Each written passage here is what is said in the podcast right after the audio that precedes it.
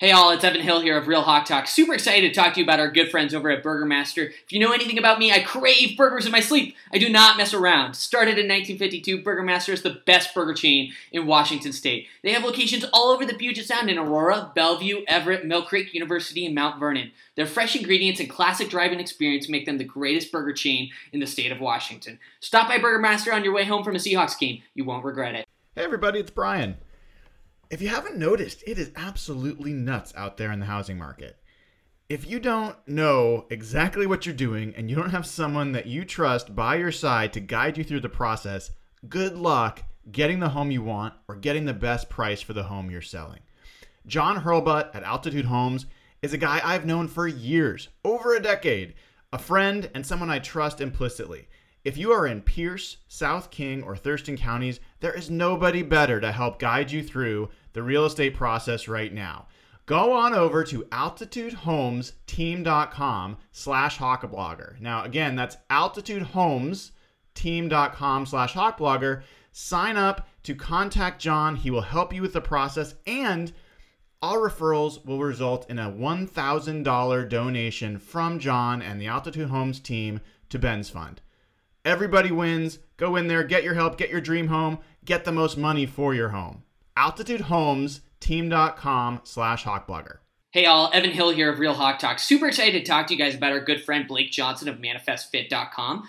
Football season is quickly approaching, and it is a struggle to stay in shape while eating burgers and nachos. ManifestFit.com is your one, only true online personal training service with workout and nutrition programs specifically based on your needs. They work with clients all over the US, and what makes Blake and ManifestFit.com so unique is that they don't believe training should be a luxury item. Now's the time to start. Head over to ManifestFit.com click on how to join and fill out the form. Their team will get back to you ASAP and help you start building a healthier, happier, louder Seahawks fan. The skyline is etched in my veins. You can never put that out, no matter how hard it rains. In my city.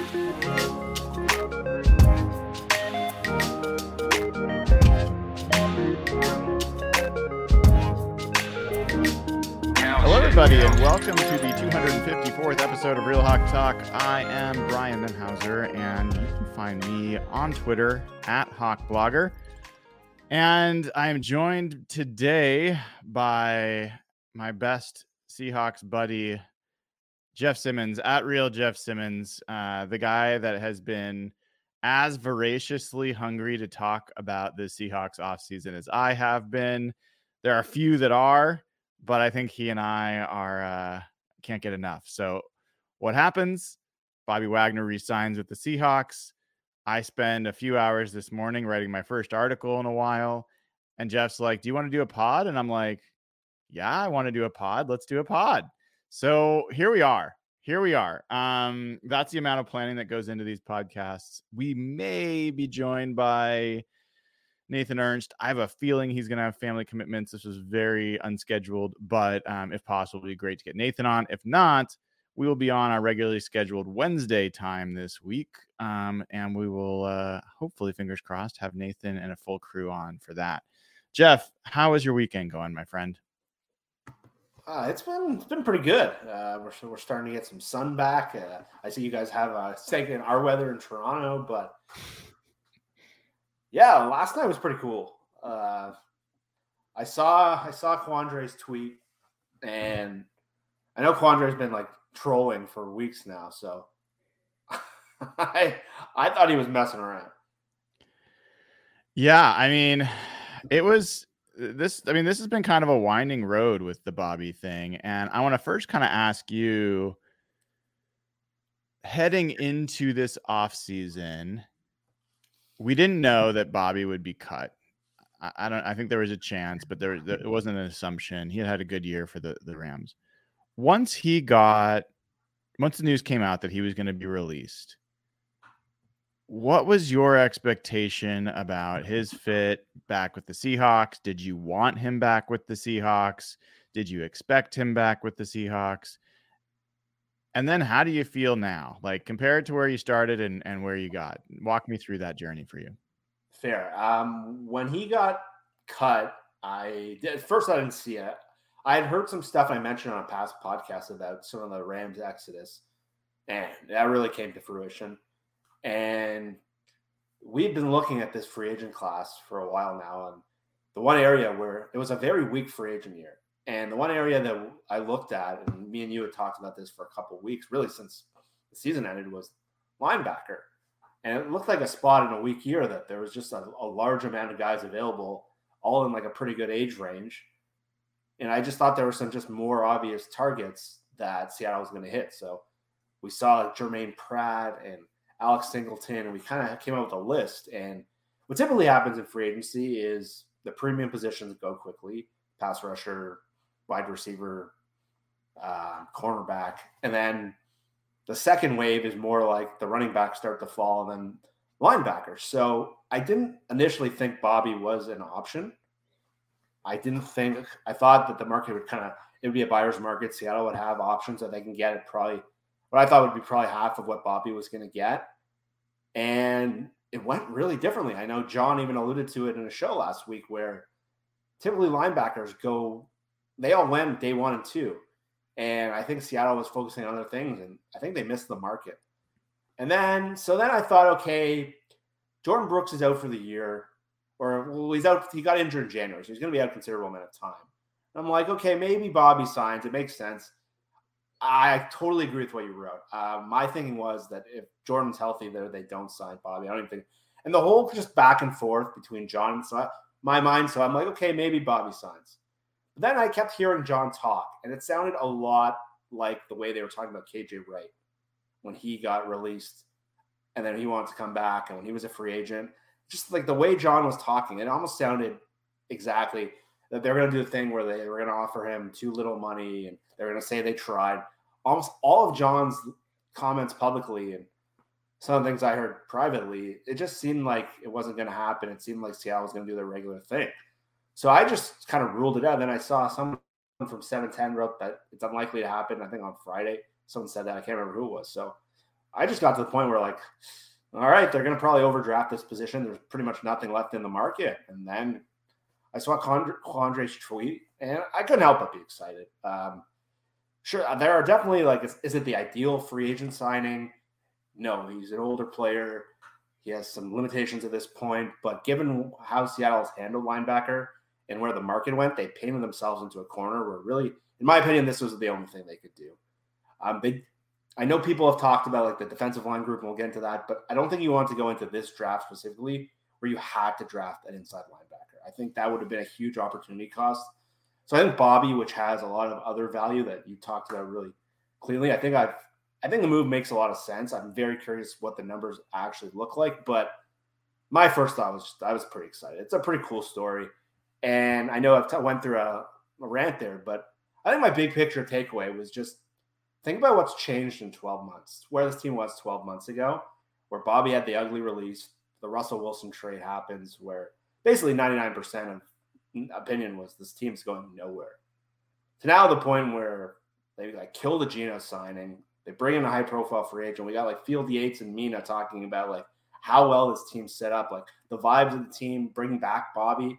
Like if you would have told me 12 months ago this is where we'd be by next March, where I thought everything was set up last year to draft another new quarterback, it's pretty remarkable of what's happened in the last 12 months. How many boxes Schneider has checked off and obviously, we do have some criticism of how they handled it, but overall, I think it's a pretty cool story.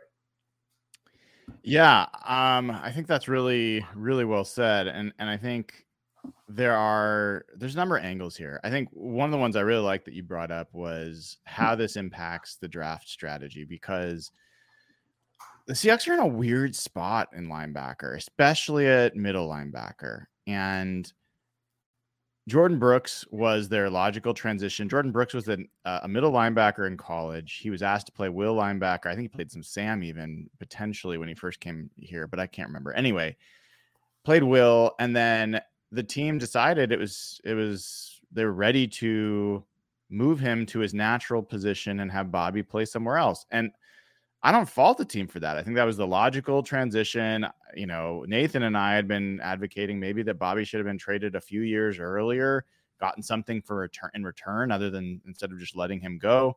I still think that would have probably been the best move, but I understood what the team was doing. But now you lose Jordyn Brooks at the end of last season, and you don't know what he's going to be doing this season. And the thing is, Jeff, like if you feel if you enter this draft and you have to draft a middle linebacker, then you're going to have to use one of your first five picks on that position.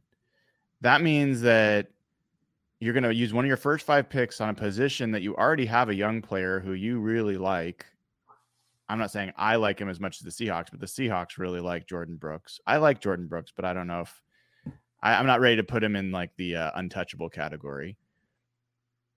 And that's a weird spot. No team really wants to do that. And so a guy like Jack Campbell, for example, who's like the quintessential Mike linebacker, he's 250 you know he's tall he's a run stuffer he's not as good of a, a you know um, coverage guy he's the kind of guy that you'd have to start thinking about and if you get him then you're basically saying brooks is going to play will now i think brooks can play will just fine but it's just an odd spot and so what they've done now is they've got a guy they know can play middle linebacker for them a guy that they know has you know, his floor as a run defender is higher than what they've had um, at times. Uh, I think his issues in coverage are probably, you know, something they're just going to have to deal with. And now they have some freedom to draft the best linebacker that comes to them in the draft at the position that they want. And they don't have to get a linebacker in the first three or four picks if they don't want to go to that position. So I think that's the part that a lot of folks are missing. I personally also believe that having Bobby Wagner back, you know, I totally get folks that are like, ah, nostalgia signings are bad. I'm usually in that camp. I think you and I both are usually in that camp. But this is a situation where Bobby is like an uncommon person. He's an uncommon leader. He's an uncommon athlete. I think he's still got enough juice to help you on the field and it's a one year deal, and everybody on the team's lifted. Tyler Lockett, offense is lifted. Geno Smith is lifted. Quandre Diggs. So, so like Quandre Diggs was the vet leader last year. He's excited to have Bobby back, not just because he knows Bobby's a good player. I think having more veteran leadership is a big deal. Like, you know, who are these guys learning from? And so I think that's a big deal. I, I I'm also, you know, I'm I'm partial to Bobby. I, I think Bobby wasn't sure this was going to work out. I thought initially, I think his expectation this was definitely going to happen, and I think uh, Seattle signed Devin Bush, and I think there is some real question about whether there's going to be enough room left.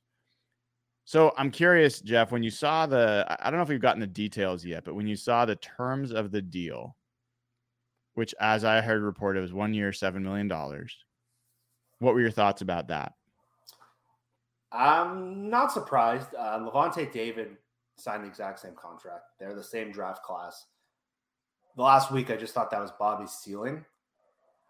A lot of people initially thought, okay, like seven million on the cap. How are they going to make that work? That was not my thinking. I'm guessing that they had going design it a little differently.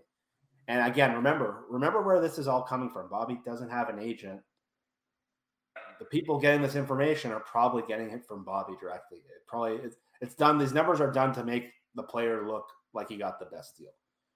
So I, Evan had mentioned void years, and that's an option. Seattle did that when they were tightening the cap with Dunlap a couple years ago. Some other moves. They've been doing a lot of incentive deal. We saw they do the Geno Smith deal. I think Seattle's going to get very creative to make this work. And so I wasn't surprised by the number. It matched Lavonte David. That's made a lot of sense to me. That was the top of the market. If it's a pure one year, seven million, you can definitely argue whether that could have been spent on a younger player. But in terms of what Bobby got last year, what they were supposed to pay him when they released him, getting him down to seven million is not a bad thing. But it's very curious where this number is going to come from. There's a few levers to pull that we were aware of. That there's Quandre Diggs can be uh, restructured. That would create six million right there. No one was a bigger advocate but Bobby than him. Um, there's Uchenna Nwosu. They can do something with his contract. If he gets extended, it lowers his cap it by about six million. I think he's at 13 million right now. And then there's the Jamal Adams contract. It's hard not to think of that in the back of your mind where releasing him post June 1 opens up, I think, eight million dollars this year, or even more than eight. So eight and a half. Yeah, so there's three pretty clear levers right there, but I don't think seven million, based on what Lavonte got, is out of line. But I'm expecting either the void year or an incentive deal where it's going to be closer to four to five on the cap, and I don't think that's going to be too detrimental. Yeah, one of the things I'm, uh, I wrote this maybe a week ago, maybe a little bit longer. Whenever, right, right around, I don't know, it was about a week ago, I think. But my thought was, I think it was at when the details of the uh, Al-Shaair contract came out, which was essentially like a four or so base with some incentives that could get it to maybe seven or, or, or like something along those lines. I was like, that that feels like okay, this is a younger player who's a little bit on the ascent. Um, if he's signing for that, and Lavonte David's signing for seven on one year, then it feels like you've got you've got the uh, boundaries of Bobby here, which is you know, it might make sense to sign Bobby to a deal where he's a base is around four and that there are incentives that can move it up to seven. And having something like that would one allow Bobby the respect of getting paid like Lavonte David, which is I think it would be hard for him to to not be at the same pay scale as as as him. Uh, same draft class, roughly the same age, similar careers.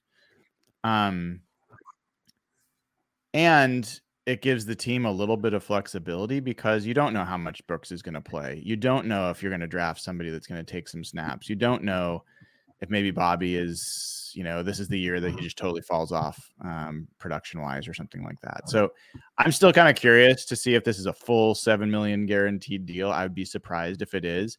Usually the first report is the most optimistic uh, view of the contract. So I would not be surprised if this is a, a lower um, lower actual number with some escalators. Um, actually, incentives, not escalators.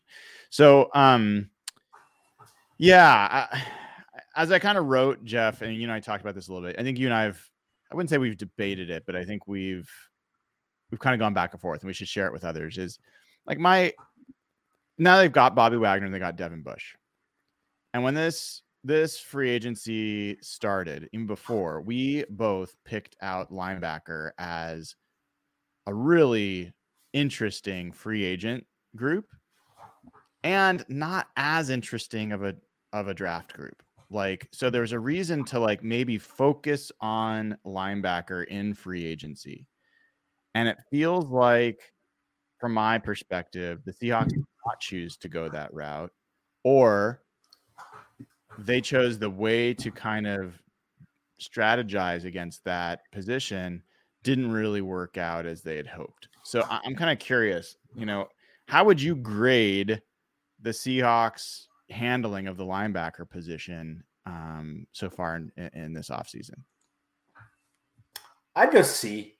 Um, I think on like my list of needs right now, it's I'm much far more invested in what they do up front.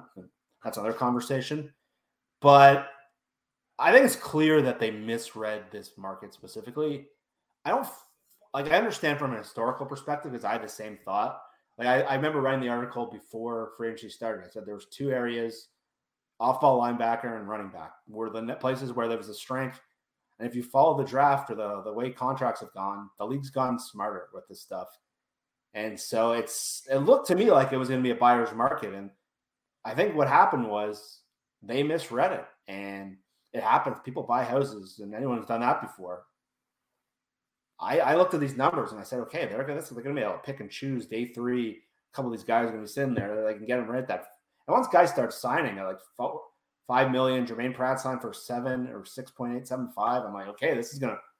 And it got to the point where they had to sign Devin Bush, and I imagine he was probably pretty low on their list. And if they didn't get Bobby done, like they would have had a really bleak looking linebacker group and it would have been points. So I, I think a so back to your question, they misread the market in my opinion, and they painted themselves into a corner. The Jordyn Brooks thing really put them in a bad spot, and I don't think they acted great. I think that I, I get the sense they were planning on upgrading Barton, and they probably didn't get their one of their top options. They probably ended up with a very last resort kind of option with taking a lottery ticket on Devin Bush. And that's not a great way to build a position group. I think teams like Seattle was last year, where they were in kind of a rebuild, and those are the kind of players you should sign. But where they're at now, a year later, where they're ascending and the rest of their roster is ascending with this big draft coming up, you really want to start seeing stabilized position groups. And the way they're building it is kind of they're tying it together with scotch tape. It's not ideal. They had a, like Germaine Pratt's a much younger player that's why I like the Dre'Mont Jones signing so much and Julian Love because they're young players that can be. You want to go into every offseason thinking, okay, we have to fix this position. And that's something I think John Schneider and their team's gotten a little better at, especially like with the offensive line, what happened last year. But historically, I've been really critical of them with the way this defensive line group has been built the last five years. Every year they're getting a new pass rusher in free agency. I think that's a horrible way to build a team. I think you need and so it's one thing where, yeah, it might look ugly now up front, but I think they're starting to take the right steps to build it properly. Linebackers are spot where they're not building it properly. The fact that they come could come out of this offseason with Bobby Bush and then a drafted guy, it's a good recovery, but I don't think from like a process building standpoint, they've done a good job at all. And I think they put themselves combined with the Brooks injury, bad drafts. They, they're just, they haven't done this well, and the market got away from them.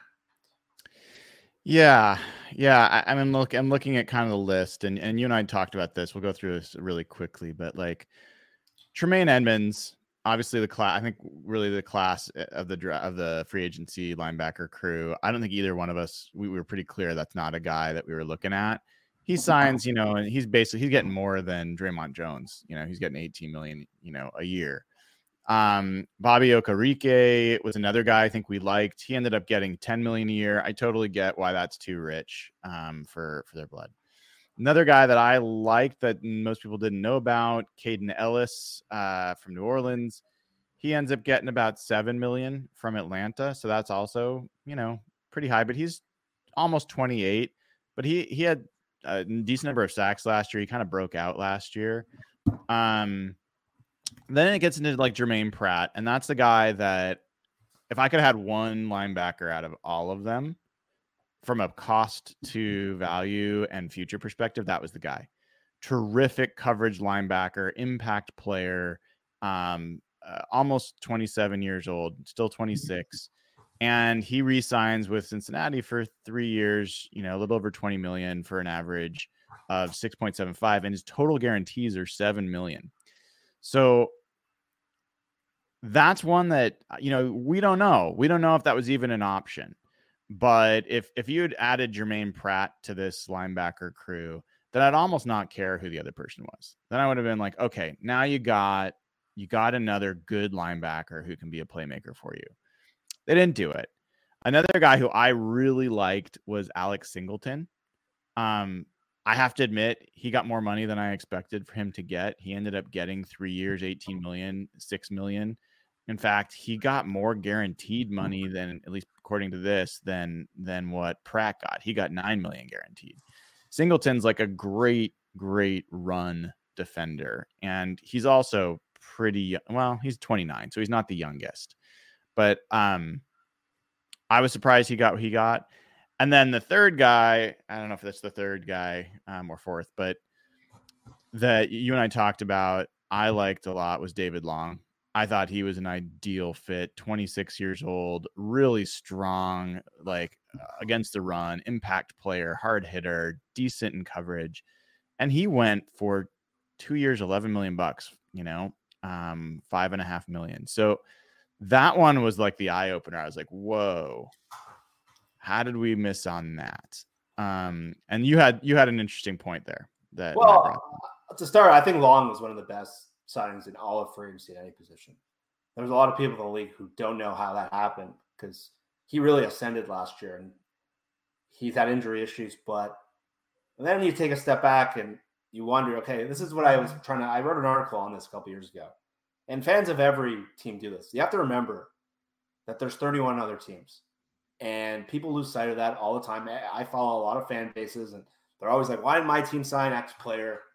So you're David Long, and you could sign with Seattle, who has no defensive line and no linebackers, or you and a defensive coordinator who, who had a rough year, or you can sign with Vic Fangio with Jalen Ramsey, Xavier Howard, Christian Wilkins, Jaelan Phillips.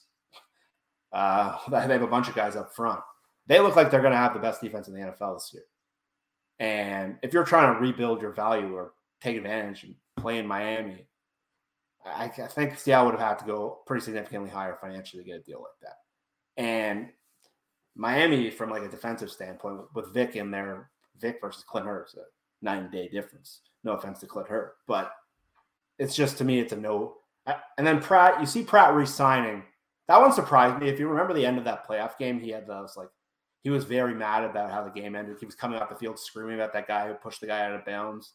It just seemed like he was gonna get out of there. It seemed like an ugly ending there. But so when a guy resigns like that, it's a tough thing because he probably really wants to go back there. They've been really good. The Bengals are one of the ascending teams in the NFL. So to get someone to go cross country and get out of there, you're probably going to have to either pay them with term or with APY. And so it's hard to just look at the contract and say, could they have got the same numbers? Because it's not, it's not always the same thing. But I, I agree. Like, and it's what I was saying before. If you get Pratt, who's 26 years old, turning 27, that's a building block. You don't have to worry about. And if Jordyn Brooks hits, you might have a real position of strength. And look, I like I I love Bobby Wagner. He's one of my favorite players of all time, but he's a one-year Scotch tape solution because Jordyn Brooks got hurt. What this group needs is they need building blocks. And Jordyn Brooks, mm-hmm. I'm he's been good, not great. Uh, he's had his moments in coverage.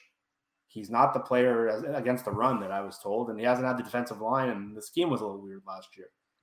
And Devin Bush, again, he's a lottery ticket. So you look at someone like Long, who to me would have filled this team perfectly, exactly the kind of player that they need to invest there. And people either chose to go elsewhere. And the guy in Tennessee, Al-Shaair, uh, he got a much lower deal than I was thinking. But yep, their new GM in Tennessee came from San Francisco. Ran Carthon was, was like the pro there who did a lot of the later. He was his role apparently was a lot of the later defensive draft picks, and Al-Shaair goes to San Francisco. That's where relationships matter. So it's one of those things where you got to remember, not everyone wants to come to your team, even if the money's the same. And so I think there's a combination of that, and I think Seattle they tried to sign Zach Allen and Dre'Mont Jones, so they were wrapped up in the defensive line. I think the whole linebacker market got away from them, and they probably were looking at their list, and that's where you end up with Devin Bush instead of one of those guys. And it feels like it feels exactly like you said. I think it was a C minus or D grade, and that's totally fair. Yeah, yeah. I I, I think that's that's wise, and and you and I talked about that over the years. It's it's just an easy thing to forget. You look at the numbers, you're like, hey, why didn't we get that guy for that exact contract? When there's times that guys aren't even talking to you, mm-hmm. like they're people don't want to hear it, but there are a lot, like not a small number, a significant portion of players who just have no interest in living in the Northwest. They have no interest in moving to Seattle. They've never gone west of the Mississippi. They don't want to be like the number one travel team in the NFL that's flying everywhere every year. So they don't even consider it. They're just not, it's just not an option. Maybe there's family things, maybe there's whatever else. So there's a lot of reasons why those deals don't work out as you want. Doesn't really matter when you look purely at talent on the field. There's no way you can look at what the Seahawks have done at the linebacker spot versus the potential players that were available and feel like the Seahawks have done a good job at the linebacker spot. I, I don't think you can objectively do that. I think Devin Bush you know, I I am I'm much more skeptical of him than I think you are, or at least I think your attitude about him is a little bit more. If it works out, great. If not, no big deal. I feel like as of now, they could be counting on him quite a bit. And Jeff, how many times we talked about like the quotes around what Kyle Shanahan tells his team they're going to do to, to linebackers. Like he specifically his type of offense and his his honestly brilliance as a offensive schemer and and game planner and play caller it puts the most stress on linebackers and you have a guy in Devin Bush who has some physical skills that have eroded maybe because the ACL maybe other things but the real issue has been that he just hasn't he hasn't been a decisive heady player in the NFL, and you put him against someone like all the talent that's on that San Francisco roster and that play caller, and I'm like, not a good recipe. Like, so so I'm hopeful that Bobby can maybe pull him aside, help him see things differently. I think fans overstate how that can happen. But I do believe having a veteran that you respect that is that good of a preparation guy and that smart can help the guys around him. So, I mean, it, it maybe makes the Devin Bush shining from a, a D minus to me to like a, a plus, like maybe, maybe C minus, but like I still have very low expectations for Devin Bush. Yeah, it's it's totally fair. Like he's he uh, has not been a good player with the last two seasons, and I think uh, what you're hoping for is that you you you get a draft pick somewhere in the middle rounds, and Bush is competing for a job against them. And if Bush hits, great. And but if they don't, and Bush becomes a new Cody Barton in the defense, there's a pretty good case he's significantly worse than Cody Barton in coverage. And you mentioned Kyle Shanahan. Kyle Shanahan dominated linebackers when we had peak Bobby and peak KJ. So it's not peak Bobby, peak KJ like we used to have. So it's all scary. The good thing is maybe we get Brooks midseason and he can kind of ease that a little bit because they don't really have unless John. It's right now. It's Jon Rhattigan against Bush to win that job, and you're hoping they can still upgrade. But yeah, I didn't think it was. It, didn't think there was a point where Devin Bush would be a starting linebacker. But you're right. The situation having Bobby around versus him being the leader of the group and him and Rhattigan in a draft pick, that would have been terrifying. Yeah. I, I think you touched on one thing, Jeff, that's a good one just to reiterate, which is, you know, we don't know what we're gonna get from Jordyn Brooks, but he just had he had an ACL. It was late in the year. I think there is a chance that he's not really back this year. Like Jon Rhattigan had a, a late in the year knee injury. He came back mid-year, was not like he barely was like parting of special teams. Now, I'm not saying Brooks and Rhattigan are the same athlete or same player, but I don't think you can expect a guy to get an ACL injury in basically the last game of the season and then come back and have any confidence that he's going to be a starter for you in the the following season. So if he does, if he can come back, and let's say he's he's almost for sure going to be a pup guy, maybe he's an IR guy, I don't know, but let's say he's a pup guy, middle of the year, then it starts to get a little more interesting about Bobby and Brooks. Like I think that that is you could argue that that's an upgrade over what the Seahawks ran out there last year at linebacker. Um, but Jeff, there are folks that are still clamoring about Cody Barton. And that why didn't you like why didn't they give Cody Barton five million dollars or why didn't they like just re-sign Cody Barton?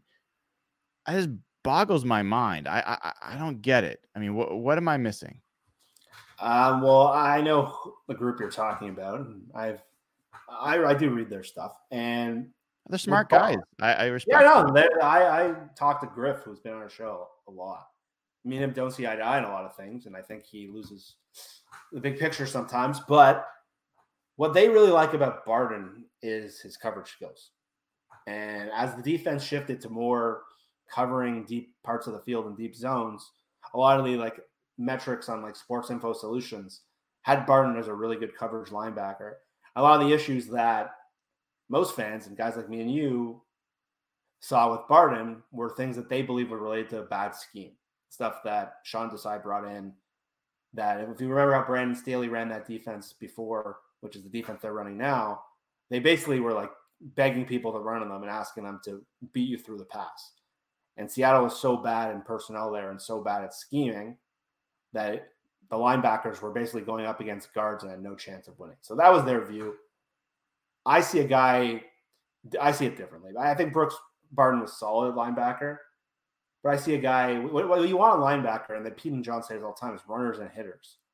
I don't see Barton as particularly a good runner. I don't see him as a particularly good hitter. And to me, that's a replaceable player. It's a guy you don't sign a guy like Barton. If you're building a roster and you have any experienced personnel, Barton is the guys you want to avoid. We talked about it with like the Shaq Griffin level players over the years. And those are not the guys you typically give second contracts to. And I don't think Barton did enough to warrant. I think the only reason he might have warranted a new deal was because Brooks got hurt. So I see Barton as a totally replaceable guy. And maybe you drop off in coverage, but I think you need someone who's a little better against the run. And I think you need someone who's got a higher ceiling if you're trying to be a Super Bowl team. To me, I don't think Cody, I think Cody Barton's a third linebacker for you if you're trying to be a team you want to. And to me, that could be a draft pick. That could have been a long list of guys we mentioned earlier. So I know those guys, they're really hyped up about the way he covered. And, and from Barnes' perspective, what I was talking about before, like, you would have had to pay Barton significant money because if you're him and you're trying to rebuild your career, do you want to go play for Washington where they have Daron Payne and Jonathan Allen to take up blockers and you're just running and tackling guys, or do you want to play for Seattle right now? To me, I'd probably go to Washington if I'm Cody Barton. I think his agent made a smart move to. I think that's why they jumped on that deal so fast. Yeah. And from Seattle, I, I don't think that's a guy you typically give a second contract to. And I know his coverage metrics were good, but I think a lot of the things that make up the linebacker and a big thing I don't think is being considered, I think their scheme's going to look a lot different this year. I think Pete has mentioned that a lot. Yeah. I think Sean Desai being out of the building is going to change some things. And Pete said it since the season ended, they've really refocused on scheme and they were doing a lot more of a lot less of like the three four that was being advertised last year. And I don't think plugging Cody Barton back in would have made anyone feel good about where things were. And I think a lot of the issues they need to resolve are up front. And we're still haven't hit the most important part of any offseason acquisition phase yet. So freaking out or evaluating the roster right now is very incomplete. Yeah, uh, that all makes sense. And and where I where I understand as much as I've been critical of Cody Barton and we have some fun with it here. And I yeah, I, I don't have a high opinion of what his ceiling is of a, as a player. I understand the hey, we've got evidence to show that he is not as bad as people say he is. I get that. And I and I, I respect it and I appreciate it. What I don't get is beyond that, he's the guy that we need to bring back and he's a key player that should be part of this defense and you know our defense would be better with him than without him. I don't see that. I see a guy that the seahawks are wise to let go and trade that card in see what you get from the pot. Like now I, admittedly i thought they were going to pull a different card than devin bush but but I'm still like I would rather see if we can get different than just run back Cody Barton. So uh, that's pretty clear to me. I think the scheme thing, let's talk about that for a second, Jeff, because I was actually going to go there anyway. You and I talked about before this offseason that the most critical thing that nobody else really was bringing up as a factor not only in how they approach their free agency, but how they approach the draft and that number five pick and other things is what scheme are they going to run on defense? They had made this switch. They had brought in all Vic Fangio's lieutenants, and Pete had said they're committed to it. And even in this offseason, they're committed to it. But he also has said that they're going to make it their own, and he was going to be super involved because if they were going to continue on the 3 4 path as they were, there's certain players that don't make sense to be on the draft board for them. I have less interest in a Lucas Van Ness. I have less interest in a Tyree Wilson.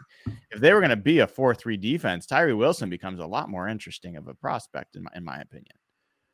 So I'm curious if you've got any evidence or any thoughts about clues that are helping us see what they're planning to do here um, because look, you know, some people are like, hey, there is no nose tackle on this roster, which there isn't. Um, does that mean that they're potentially going back to a more classic 4-3 up front and maybe they're not they're maybe Jarran Reed's just going to play an interior defensive tackle as opposed to a defensive end in a 3-4 or or I'm kind of curious what your thoughts are if, if you feel like you're getting any clues uh, about the answer to that question. I'm I'm trying to dive into that. So the, one of the things I heard is Dre'Mont Jones was on a Denver radio station, and they asked him about like it was a pretty cool interview actually, much more interesting than the one he had in Seattle. He was pretty open and he was saying the one thing that they really sold on is he's going to be playing primarily three technique, which is could be an end in a three four or could be the four three typical role that Michael Bennett was so good at, or some of Warren Sapp played the three technique, and it's where you're just a dominant penetrator. So that made me wonder, like, I don't remember if last year they had a traditional three technique guy who played consistently. I know they said Poona was playing more of like out of the, he should be in a nose, and Al Woods was playing a nose. Maybe Shelby Harris was playing more of like a five. But hearing that Jones is going to be more of a three technique makes me think they're going to be more maybe in some of the underfronts that they're traditionally had done. So I think the draft will be super telling, especially early, because like you said, Tyree Wilson is a very it's a really interesting case because three four he's probably an outside linebacker and he's like a odd fit because he's not like a guy you want dropping in coverage, and he's a guy you want. He's kind of built like lengthwise, like Aldon Smith, but he's much physically bulkier. And if he, you're playing four three, him or Van Ness or the guys you mentioned, they slide in really comfortable. Van Ness is like a bigger, like Ryan Kerrigan kind of player, and I think the draft is going to be telling. I don't think the nose tackle thing is as much of a tell as anything is because I think in most defenses you need a guy like that, whether you're doing the underfronts or they're doing the three four fronts. They were running like three different defenses last year because they had to adjust after that start was so bad, and then they finally found something, and that eventually fell apart, and then they went to a new adjustment. So I don't think they're going to run like the traditional three four that we were used to with like the Steelers, and that we saw like 300 pound defensive ends. They've been on that 280 pounder, like they had it's based on who they've been scouting. They signed Dre'Mont Jones, 280 pound guy. They had uh, Mario Edwards, I think his name was. They had him in the building. He's 285 pounds. So there seems to be a tell there. And then I think we'll see with the draft. I don't know if you're catching something differently, but I don't see this whole nose tackle thing as a big deal. Like it's probably the easiest yeah. position to have in free agency, and there's still the draft. So and Al yeah. Woods. The funny part is all these guys. Everyone's like, we need to sign one of these defensive linemen from last year. They're all still sitting there, right? Like it's not like they're all gone. Yeah, I, I other than Shelby Harris, I'd be disappointed if they brought back any of those guys. I, I mean, I, I if they brought back Al Woods, I'd be happy because it means that they believe in him. I just, I, as I wrote in the article I posted today, the logic there doesn't make sense. You don't cut a guy like Al Woods who's been super productive for you to save three and a half million on the cap and then re-sign him, he's going to be at least a million dollars, probably a million and a half minimum. So you did that and you save a million and a half dollars. Like I, I, don't, I just don't understand why a team would go through that for that little money. Shelby Harris, who is you know a nine and a half million dollar cap saving or something like that, if you get him back for three or four million, that makes more sense. Like you're actually saving some money there. Um, and Shelby Harris is a good player, good leader. I think he's a good part of a good defense. So I don't want him to be the best best uh, defensive lineman on your team, but I think he's a good addition if you can if you can get him back. Um, but they also have to keep some optionality open because look, if they do get another, if they get a Calijah Kancey and he's going to be a disruptive 280 pound defensive end um, in a three four, if they're going to get uh, you know, Tuli from from USC, similar kind of player. Um, so they might just want to see where things fall. And then to your point, there might be some of these guys that are the next wave of free agency after the draft, and they're going to be veterans that they figure out. Um, I do want to pause for a second and uh, appreciate Jeff, the other Jeff, Jeff Speak for uh, the super chat donation. Appreciate it. Um, and a good reminder that we don't always go on schedule. So if you haven't already, click the like button, click subscribe, and click the bell to get notified when we go live so you know whenever we're going to talk about the Hawks because, you know, there's stuff happening all the time. And Jeff and I can't get enough of talking about it. So do all that. Go over to patreon.com slash hawkblogger. Join right now and get instant access to our Slack channel where the conversation continues whether we are doing a pod or not. So, uh, all proceeds are going to charity. And in fact, I am going with Evan Hill. Uh, I offered to Jeff too, but but it's a little bit of more of a trip for him. and we are going to the annual Seahawks auction uh, in I think it's like a week before the draft, Jeff. So I don't know what it's going to be like for Evan Hill to be in the same room as John Schneider the week before the draft, but I'm going to have to heavily prepare Evan for like, you know, safe words. Like, no, no, you can't ask that, Evan. Uh, it, it could, he could get get us both thrown out pretty quick. Yeah, I think I think that you made the right choice there. As much as I would like love to be at that event, I think just Evan's like persona and like maybe like a lot of people in that room have probably a very strong opinion of Evan one way or another. So I think the the lure of being with him all night will get way more entertaining reactions. As much as I would enjoy talking to all these guys, I think you'll get way better stories being with Evan, and I, I want to hear those stories. Well, we'll have to get you out here one of these years. We exactly. they, they they skipped this event last year, understandably, and and they're bringing it back, and hopefully uh, it'll be next year as well. So, uh, in any event, patreon.com slash hawkblogger gets you access to the Slack channel, contributes to the to what we put in the pile that goes to these great charities. And there's also opportunities depending on what's in the auction. I try to get stuff for folks. We won't be able to get phone calls from players and tweets from players. They've, they've stopped that. But uh, there might be some other things that uh, we can give out to uh, to patrons. So patreon.com slash hawkblogger. Um, okay, so yeah, I agree with you on the nose tackle. I think that there's some good options in the draft. I think that they've typically not overvalued. I would say that the middle of the line, they've generally undervalued, right? They've gen like, and I think that they've gotten away with that on the defensive line. I think they've actually done well for themselves with veteran, short term guys, Tony McDaniels, Colin Cole, you know, those type of guys, Al Woods like have worked out pretty well for them. Um, but they also go cheap on the interior offensive line with center since Max Unger, and that has not worked out well for them. I think you and I are starting to feel the same thing here, turning our attention a little bit to a different part of the team that the Seahawks may be looking at John Michael Schmitz and they may be looking at him in a way where they're going to feel a need to draft him higher than someplace. The the PFF simulator that we do, which we'll probably do one more before we hang up today because we can't resist. But you know, they've got him as like 70th ranked player, late second, third round kind of guy. Do you think the Seahawks could pull the trigger at 20 for John Michael Schmitz? I do, or I think there could be like a small trade down from 20. I initially had gone in thinking, like, if you do the PFF simulators, I'd say like 50% of the time, Schmitz is there in the 50, pick 50. I can't remember the number, 53, 52. He's 50% uh, he's there. The buzz I hear, like from people I talk to, he's starting to build up a lot of buzz Schmitz.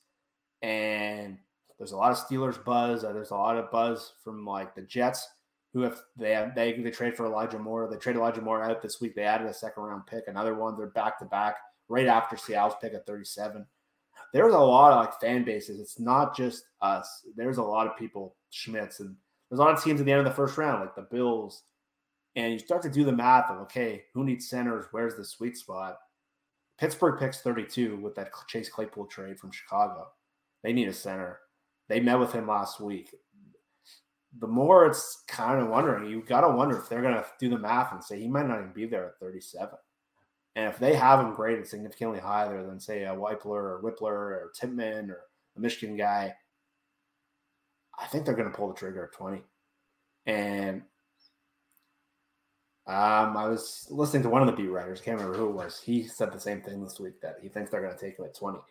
And I think the Evan Brown and letting Cor- letting Fuller go, I think that was a, a tell too, because they signed Evan Brown, but they're still they need two centers. And I think the fact that they let Fuller go probably signed for the league minimum. If they would have just signed Fuller back, I, I would have wondered if it's just the same old stuff at center. But the fact that they have one center on the roster, there are reports out that the Seahawks do like Schmitz.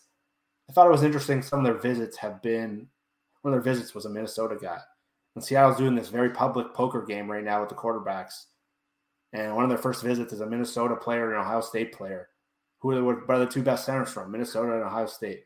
So I think if they look at those numbers and think he might not be there 37th, that 32 pick is a thing. And you can kind of do these simulators over and over. And pick 20 is a kind of a weird one. There's not a lot of defensive linemen unless like Kancey falls to you. And Brian, you've told me you think Kancey goes higher than 20 in the end.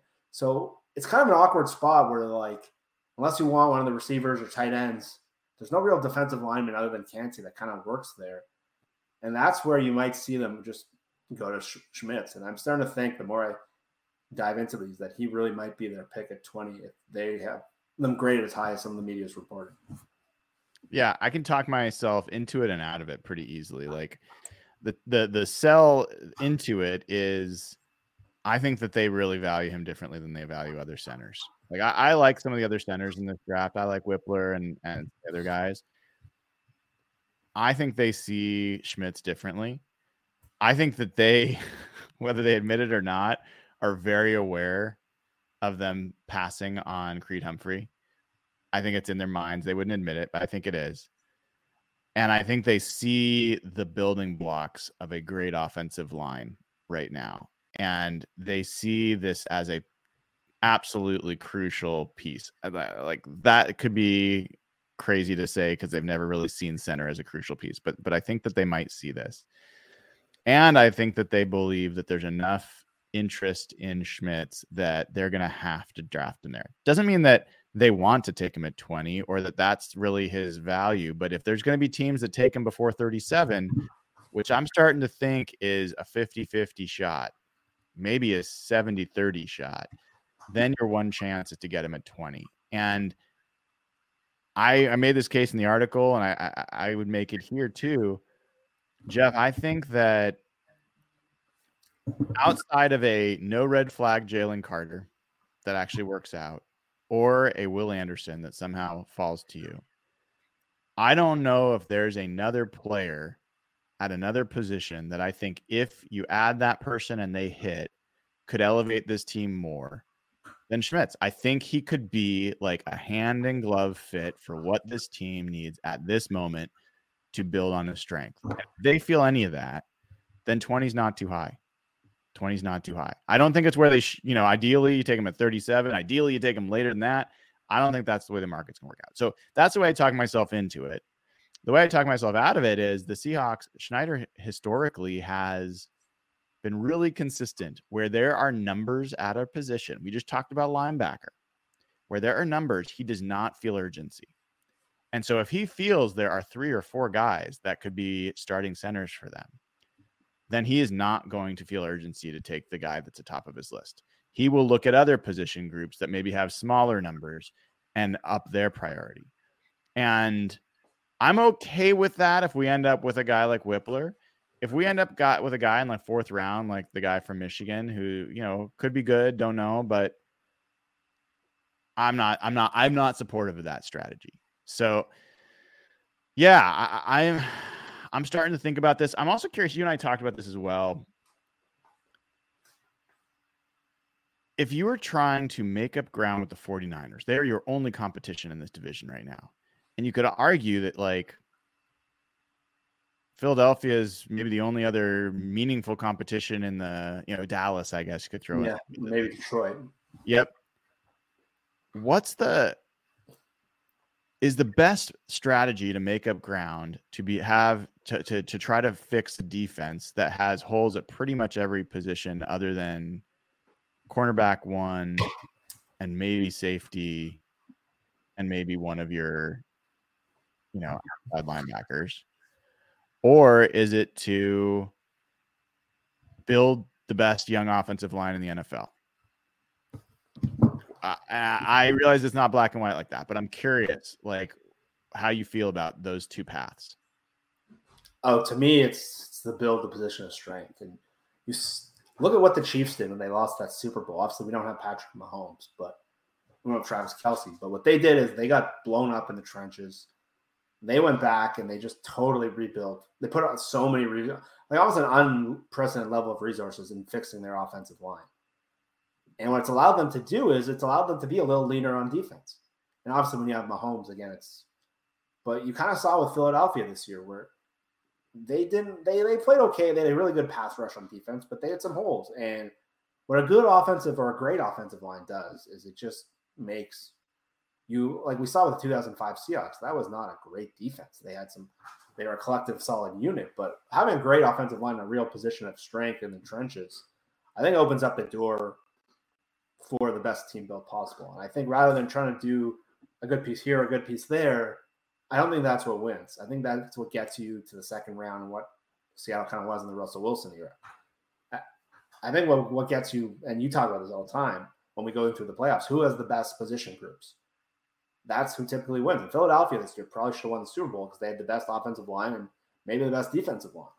And you don't see that often, and the rest of their team is so good. But to me, if I'm looking at building positions of strength, I see two areas. I see receiver and I see center and offensive line and drop a guard. And to me, if you want to have great receivers versus a great offensive line and how Pete Carroll wants to play and with Kenneth Walker, to me, it's build the offensive line, add an impact player on defense early. Have you have pieces there. You're not going to build a great defense out of this draft. You can, you can get better there, but what you can do is you can build a great offensive line, and that's where I, have been talking about Schmitz since December, since really Austin Blythe started falling off, and he was a guy I just been circling. He just seems like the perfect guy for this team, and they need like kind of that junkyard dog, the guy. And apparently, the cool thing about him is at the Senior Bowl, he was opening up runs too. Like he he he. They need a guy like when Austin Blythe was getting blown up in the second half of the year and they couldn't run the ball. It really impacted Geno, and that was part of where Geno fell off. And I think what someone like Schmitz can do not only for the run game but for Geno is a big, big deal. And if you're going to beat San Francisco, who now just got Javon Hargrave, like center is an important position. And you still got to play Aaron Donald. You still got to play Philly with all those defensive tackles. They got Jordan Davis and Cox. You need a good center. And I, I know we might be just overreacting to Creed Humphrey, but hell, Creed Humphrey wasn't even a guy we were thinking about at the time. He was a guy we thought was going to go first round, and we were looking at like Quinn Meinerz and Schmitz is that guy like who fits their sweet spot, who fits what they need. I think it's the it's kind of like what you said with Bobby Wagner. He's the perfect player for exactly what they need at this time. And sure, he might be an overdraft pick. He's not an athletic freak like Creed Humphrey is, but I think in this draft class is a totally justifiable pick at 20. Yeah, this is um it's an interesting class, you know, in that the Seahawks don't really need tackles. They've got two young tackles that look like their future it's stocked with tackles. There's a ton of really good tackles in this draft, but it's also got some really appealing interior linemen who the Seahawks do need. And there's options at center and there's option at guard. A name you and I haven't talked about as much that Rob Rang uh, turned me on to.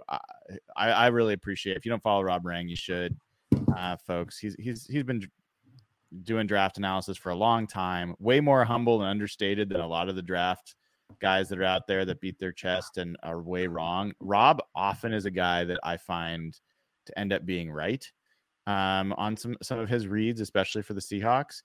And he brought up Cody Mauch or Mauch, Uh, uh, and he's a he's a tackle for I think North Dakota State or something like that, and he sees him as a as a guard.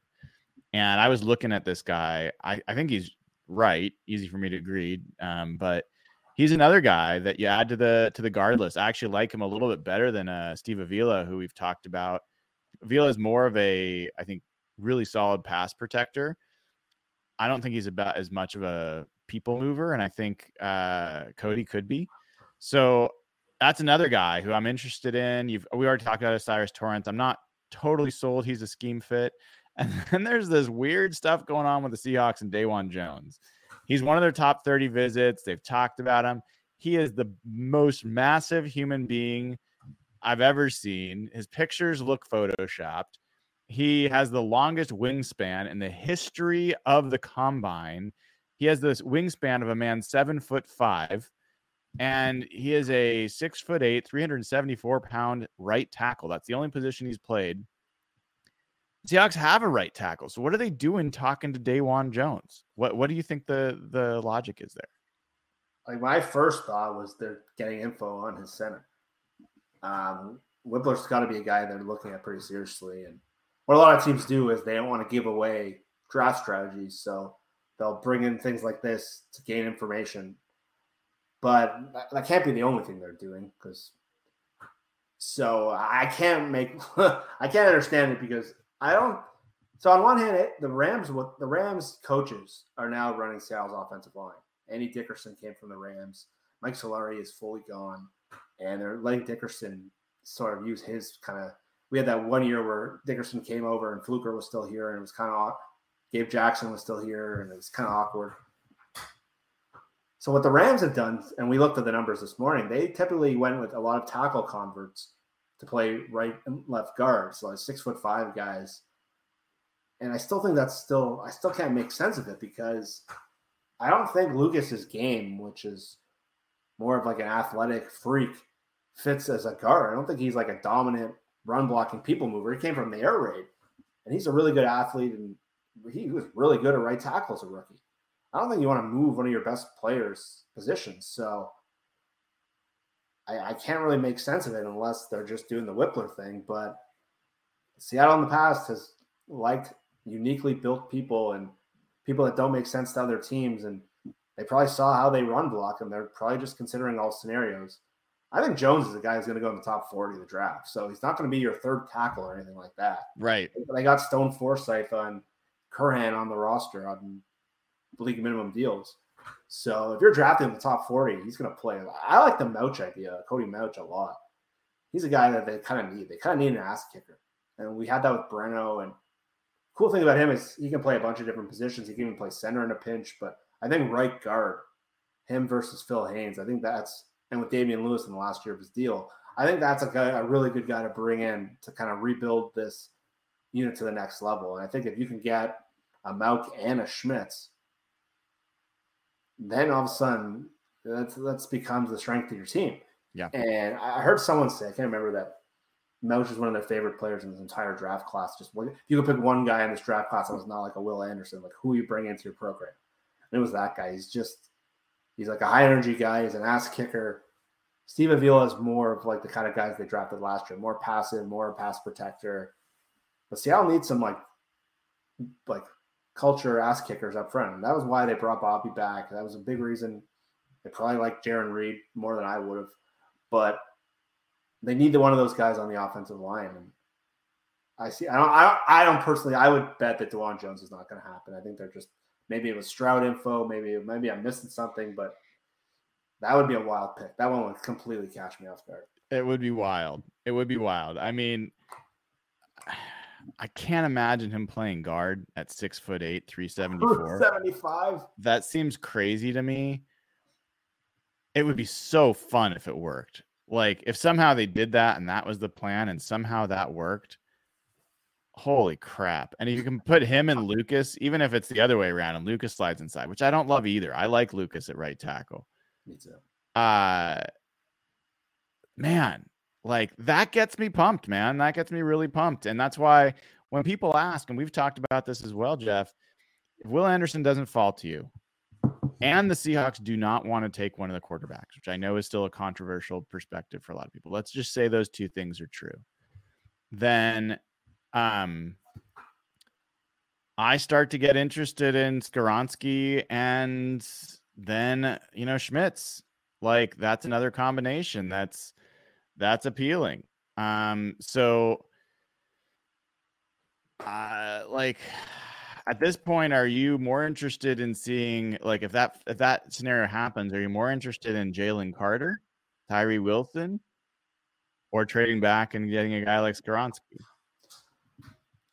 I think at this point, I'm still Jalen Carter number one. But the more I think about Tyree Wilson, the less I'm getting excited. And I think of all our mock drafts we've done this offseason, I still think my favorite one, we've done a lot, uh, I still think one of my favorite ones, other than Will Anderson, is when we got Skoronski, we got, we traded back, we stocked more picks up, and we really created an ass kicking group up front. And when we did it on defense as well with those extra picks. So you can fix the offensive line, you can fix the defensive line.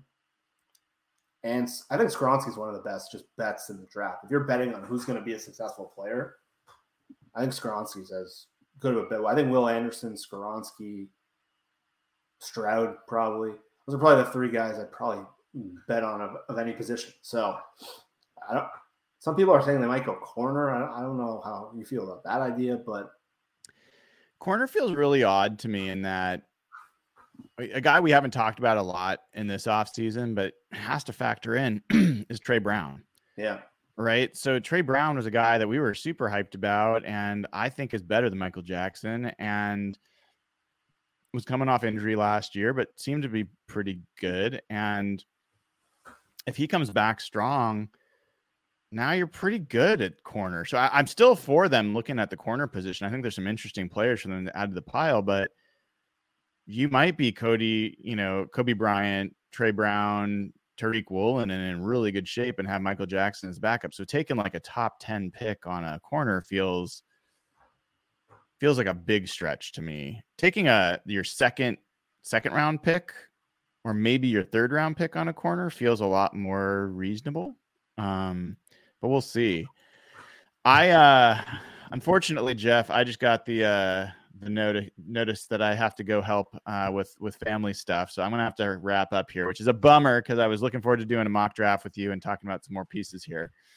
Um, uh, closing thoughts for you. What uh, what else is on your mind? What what do you need looking for? What get tell me the tell me the draft thought or the draft player that's kind of uh taking some some thoughts for you right now.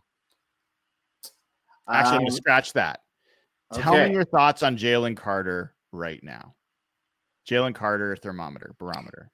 I love the idea in theory, but it scares the shit out of me. It scares the absolute shit out of me. It's not because of what happened in that driving incident. It's just, I think about how the best, I, I saw you tweet this this week. Uh, like, he just doesn't seem hungry. And you think about all these guys we've had over the years Sherman and Earl and Doug and Cam and how they were wired, Marshawn, they were just so hungry to be great. And a lot of the biggest misses they made, Malik McDowell and Sheldon Richardson and Percy, and there's a case maybe for Jamal. I don't know how hungry he is to just get his own contract or bad luck or whatnot, but Jimmy Graham, like was Jimmy Graham hungry to be great or was he hungry to put up stats? Yeah. Um, that's what scares the shit out of me. So I can. It's a thing I can talk myself into in five seconds, because the idea of fixing your defensive line, going from having no defensive tackles to Dre'Mont Jones and Jalen Carter in the middle of your defense with Bobby there, it's just it's like it's as good as it gets. We've talked about defensive tackle for years. They they would come out with two of them. So I'm still not sold yet, but I'm still scared shitless. But it's something I'd convince myself in five seconds. Yeah, here's where I am on it is if the Seahawks pick him, I'll feel pretty good about it. It will mean that they've they've got the information they need to go against a lot of information that we know to to bet on this guy.